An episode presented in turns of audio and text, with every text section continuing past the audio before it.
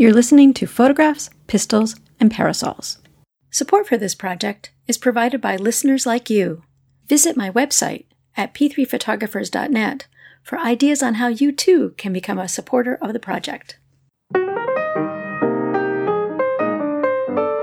Welcome to Photographs, Pistols, and Parasols, the podcast where we celebrate early women artisan photographers. I'm your host, Lee McIntyre. Today, I'm going to give you a quick introduction to 18 women who were involved in professional photography in the little town of Blue Rapids, Kansas, starting in 1890. For more information about any of the women discussed in today's episode, visit my website at p3photographers.net. That's letter P, number 3, photographers.net.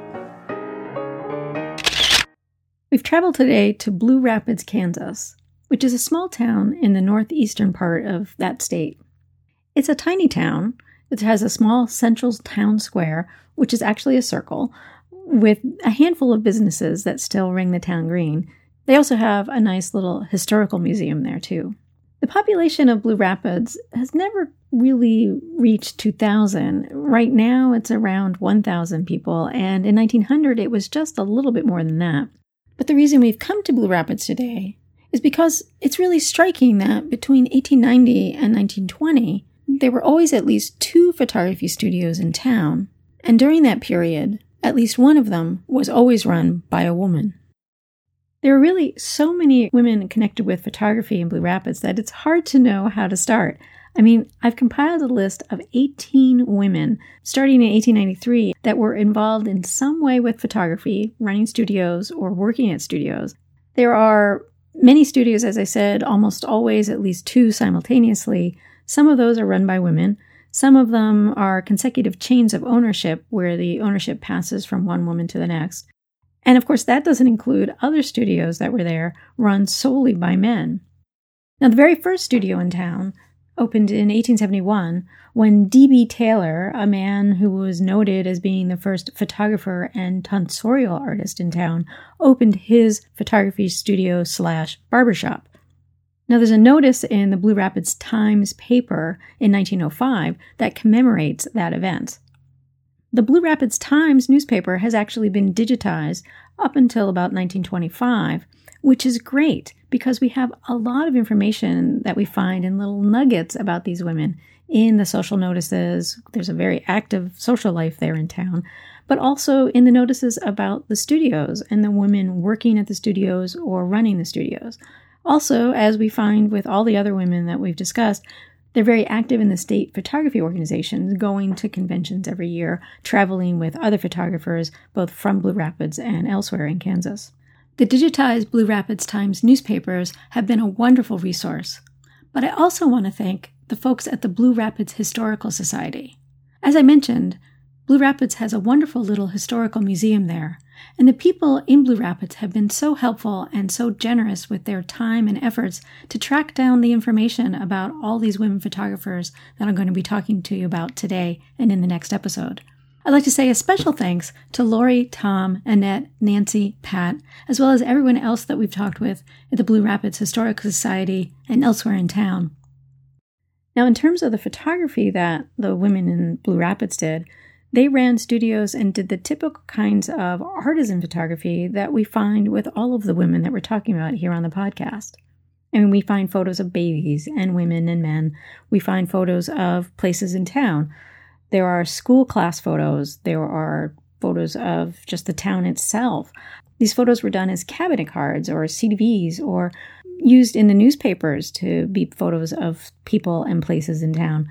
They were also reproduced as postcards. It's going to be impossible to cover all 18 of these women in depth without staying in Blue Rapids for the rest of the year. So, what I want to do today and in the next episode is just start to discover a little bit of their stories to give you a sense of the rich history of early women artisan photography in Blue Rapids, Kansas.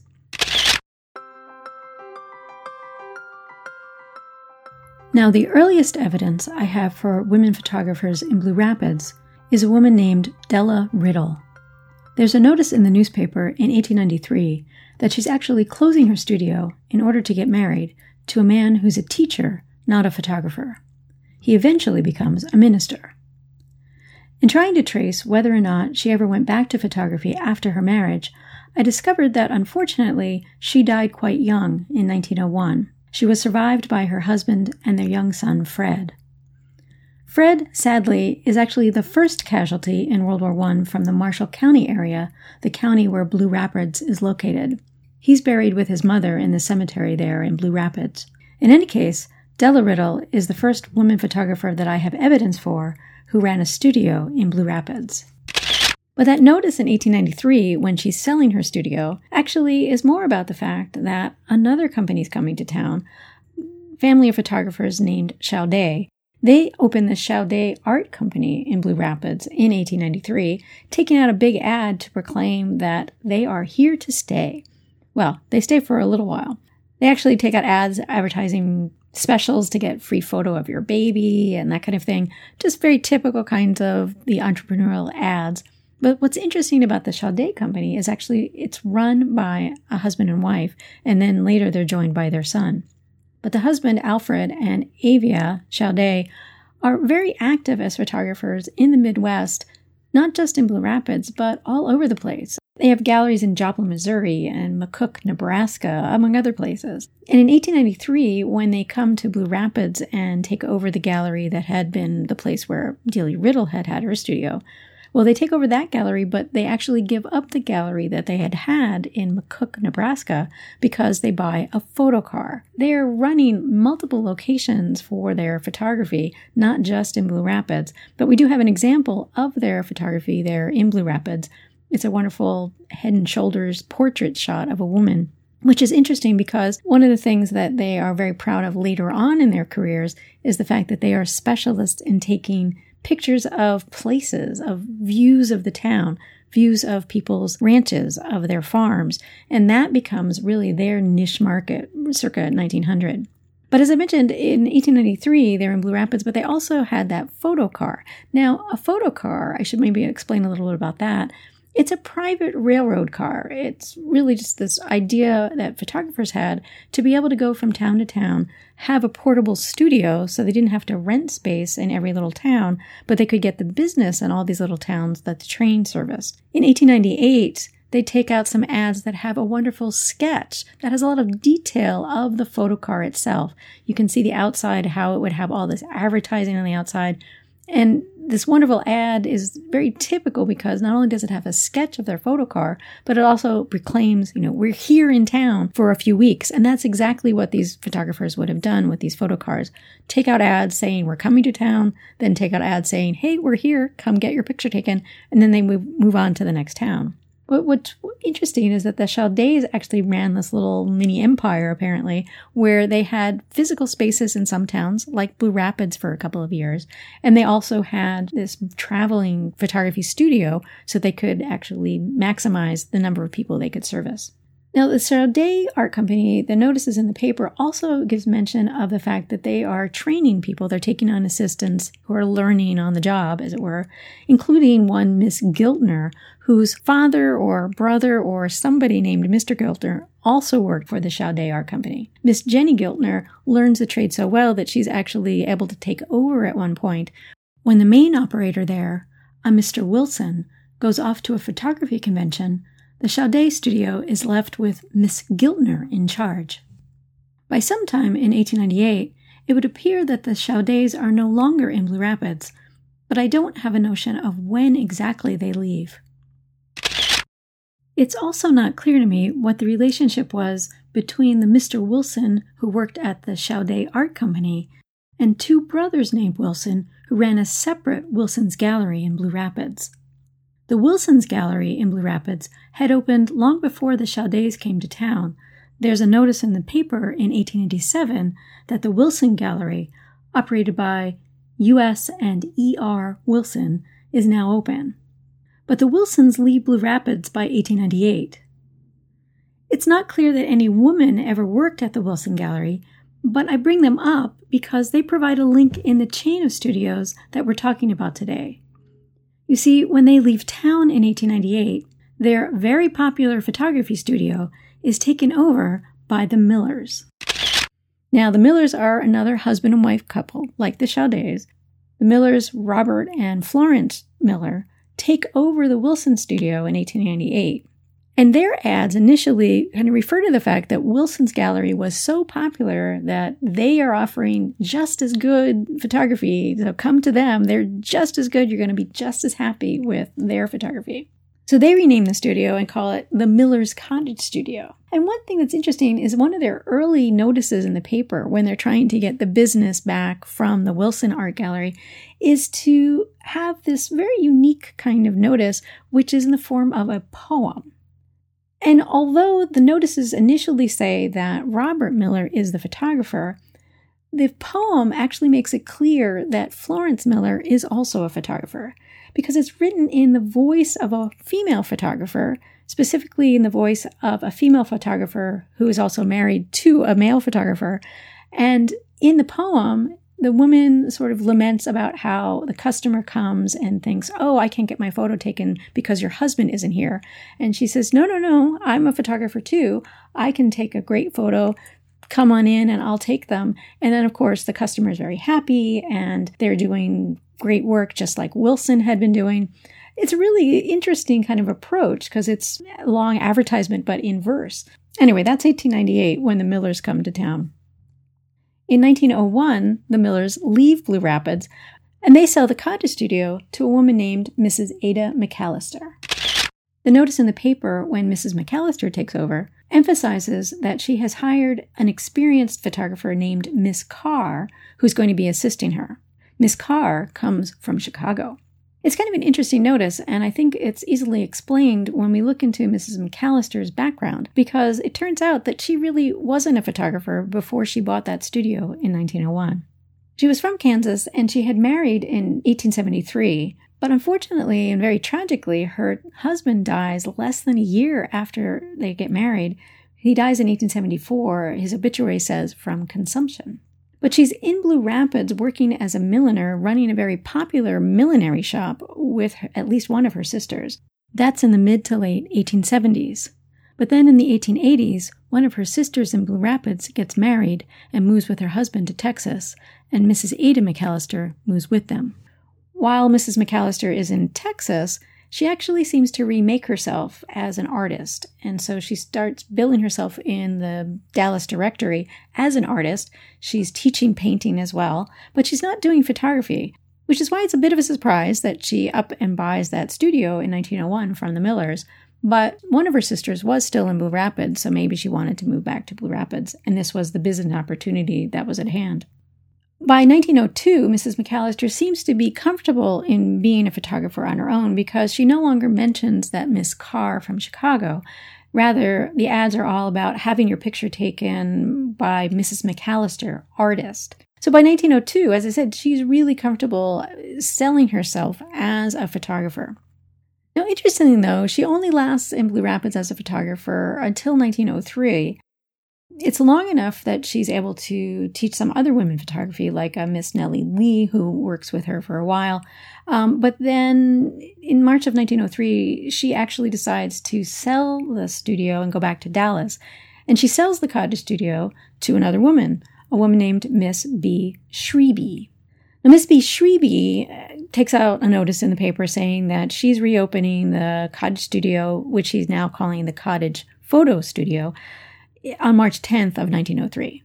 What's curious is that I can't find any other evidence for this Miss B. Shreby, and by August of 1903, the cottage studio is back to being named the Cottage Studio, and it's being run by a man, a Mr. D. L. Weed. Miss B. Shreby sort of disappears from the scene, and the cottage studio is, as far as I can tell, never again run by a woman photographer.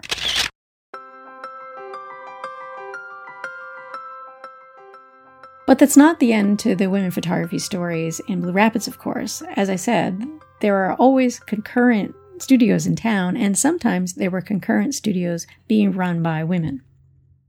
For example, if we go back to 1898, a woman named Gertrude Hahn moves to Blue Rapids and opens up the Hahn's Art Gallery, which is a competitor of Wilson and then Miller and maybe Chaudet if they were still there in 1898. But the Hahn's art gallery opens with great fanfare in the paper with the slogan, Hahn makes faces. And indeed, on May of 1898, there's a great notice that Miss Hahn was celebrating opening her new studio by taking pictures of 51 babies in one afternoon. 51 babies.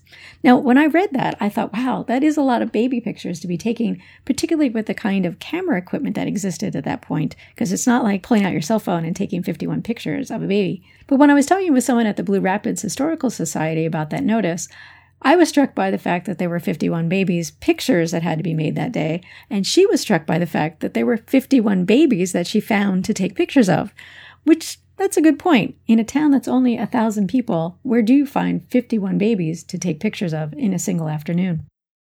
So Miss Hahn sets up shop in 1898, and throughout her tenure in Blue Rapids, she's very active in the town. Um, she has an assistant initially, a Miss Gertrude Axtell, Unlike Mrs. McAllister's ad, it doesn't say that Gertrude Axtell was particularly experienced, and indeed, Gertrude Hahn had been a photographer for a couple of years before she moved to Blue Rapids in 1898.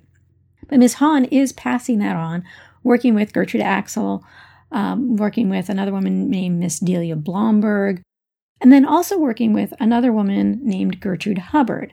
Gertrude Hubbard is an interesting case. I want to take just a little sidestep into her story for a moment because Gertrude Hubbard starts as a librarian. Well, she's the assistant librarian, but then around 1898, she actually is promoted to be the full fledged librarian. But just a couple of weeks later, there's a notice in the paper that she's resigned and her position has been taken by a woman named Miss Daisy Roach. But Miss Hubbard, instead of being a librarian, has apparently gotten a real interest in photography. And there's a great notice again around 1898 that she's kind of driving people crazy in town because she's just gotten a new Kodak camera and she's going around taking snapshots of everybody. But by 1900, she considers herself a full fledged photographer. She is learning retouching from Miss Hahn and maybe assisting Miss Hahn in her studio. It's not really clear, and again, without any kind of business or city directory, we can't really understand what Gertrude Hubbard was doing with her photography other than these little notices in the paper. In 1904, she probably leaves photography behind because she gets married to a dentist named Samuel Gilson. Now, I bring this up for a couple reasons. One is that she's happily married to Dr. Gilson for 20 years, but then he's tragically killed in an automobile accident in 1925. What was really intriguing to discover as a rabbit hole that I tried not to fall into too deeply is that he dies without a will, and so his estate has to go into probate. And all of the documents regarding the probate of that estate for a couple of years are all online, which was really kind of fascinating to read how Mrs. Gilson is trying to figure out how to get money to support her and her three small children. She's not apparently doing photography uh, by the time her husband dies, so I don't think she actually did it after she got married. But another little interesting rabbit hole connected to Gertrude Hubbard Gilson is actually not only was her husband, Samuel Gilson, a dentist, but her sister in law, a woman named Elnora Gilson Whitmore, well, she actually was one of the first female physicians there in Kansas. She got her degree from a medical school in Chicago in the 1890s, which was one of the first to actually admit women and give them medical degrees. And later she goes back to Blue Rapids and sets up a very popular medical practice, again in the 1890s, much earlier than I really ever thought women did that kind of work. So it's not just women as photographers that nobody knows about, but I think it's women as physicians that nobody really knows about in these early days in the late 19th, early 20th century. But in any case, getting back to Miss Hahn and her studio, remember, Gertrude Hahn was the one who actually ran the studio we were talking about. Miss Hahn is in town and she's taking pictures of the babies, but also pictures of adults and couples and women and men and business people and also high schools. The high school graduating class in 1900 had their picture taken by Gertrude Hahn. Miss Hahn has a problem in 1902 when her sister in law, who's in Tennessee, dies. And so Gertrude Hahn needs to go to Tennessee to help her brother out. And so she sells her studio to the woman who was her assistant at that time, was a woman named Florence Durkee, or as she was known in town, Kitty Durkee. Kitty Durkee had been Miss Hahn's assistant in the Hahn studio.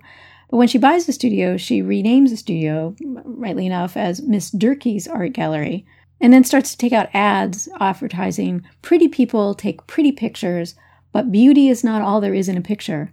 It is your true likeness that your friends appreciate.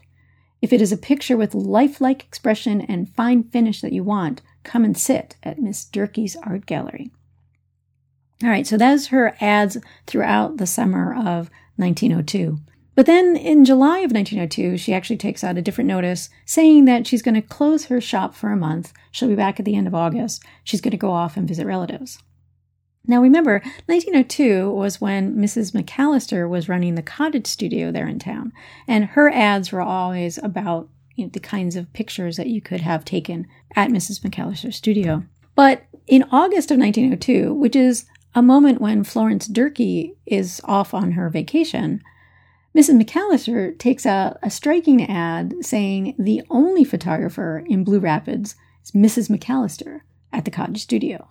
Now, I don't know if there were other competitors in town at that point or whether it was just Miss Durkee and Mrs. McAllister, but it's really striking that Mrs. McAllister figures out that everyone else is gone, and so she's the only one in town. But it's really She's the only one in town at that particular moment because, of course, Miss Durkee was coming back. She was only on vacation. So when Miss Durkee comes back, she takes out a new approach to her ads to have more thematic things, to have specials to draw people back in to say, hey, I'm still here.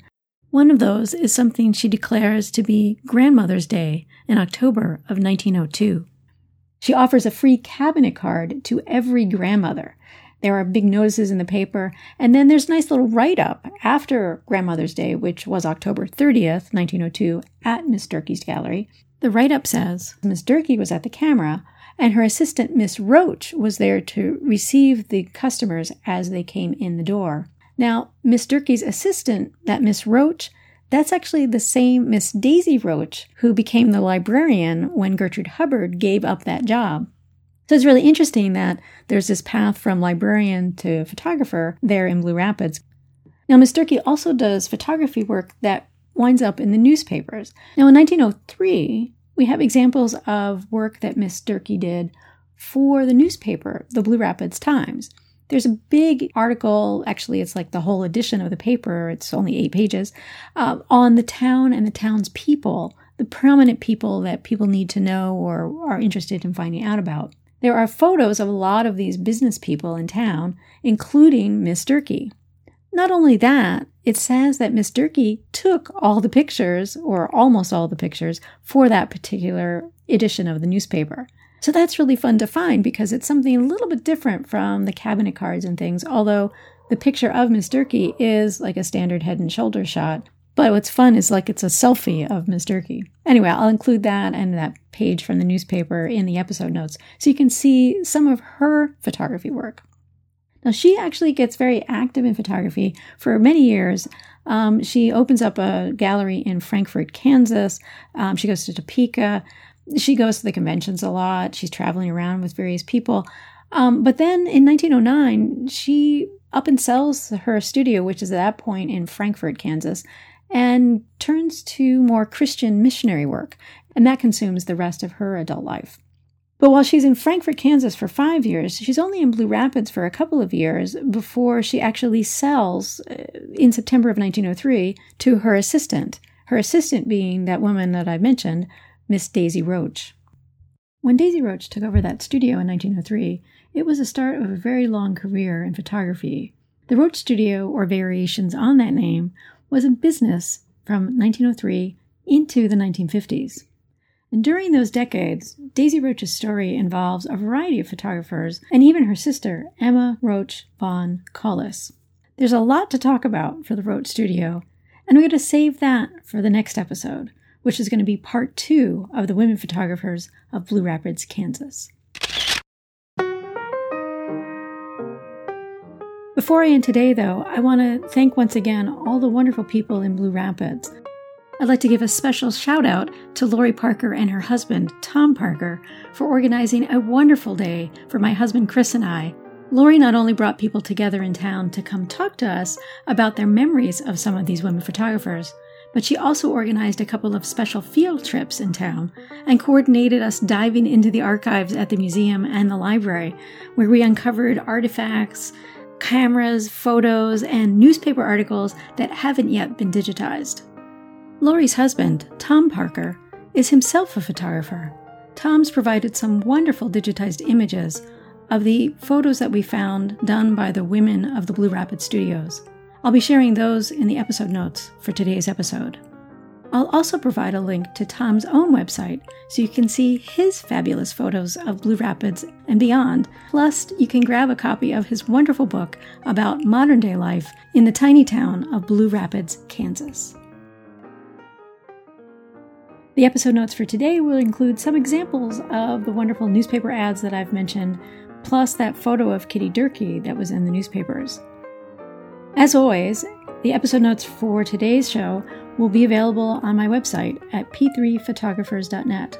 That's letter P, number 3, photographers.net. Or you can drop me a line at podcast at p3photographers.net. Or follow me on Facebook at facebook.com slash p3photographers. Support for this podcast is provided by listeners like you. For ideas on how you too can support the project, go to the website at p3photographers.net. Next time, we'll still be in Blue Rapids exploring the wonderful world of the Roach Studio. Until then, I'm Lee McIntyre, and this is Photographs, Pistols, and Parasols.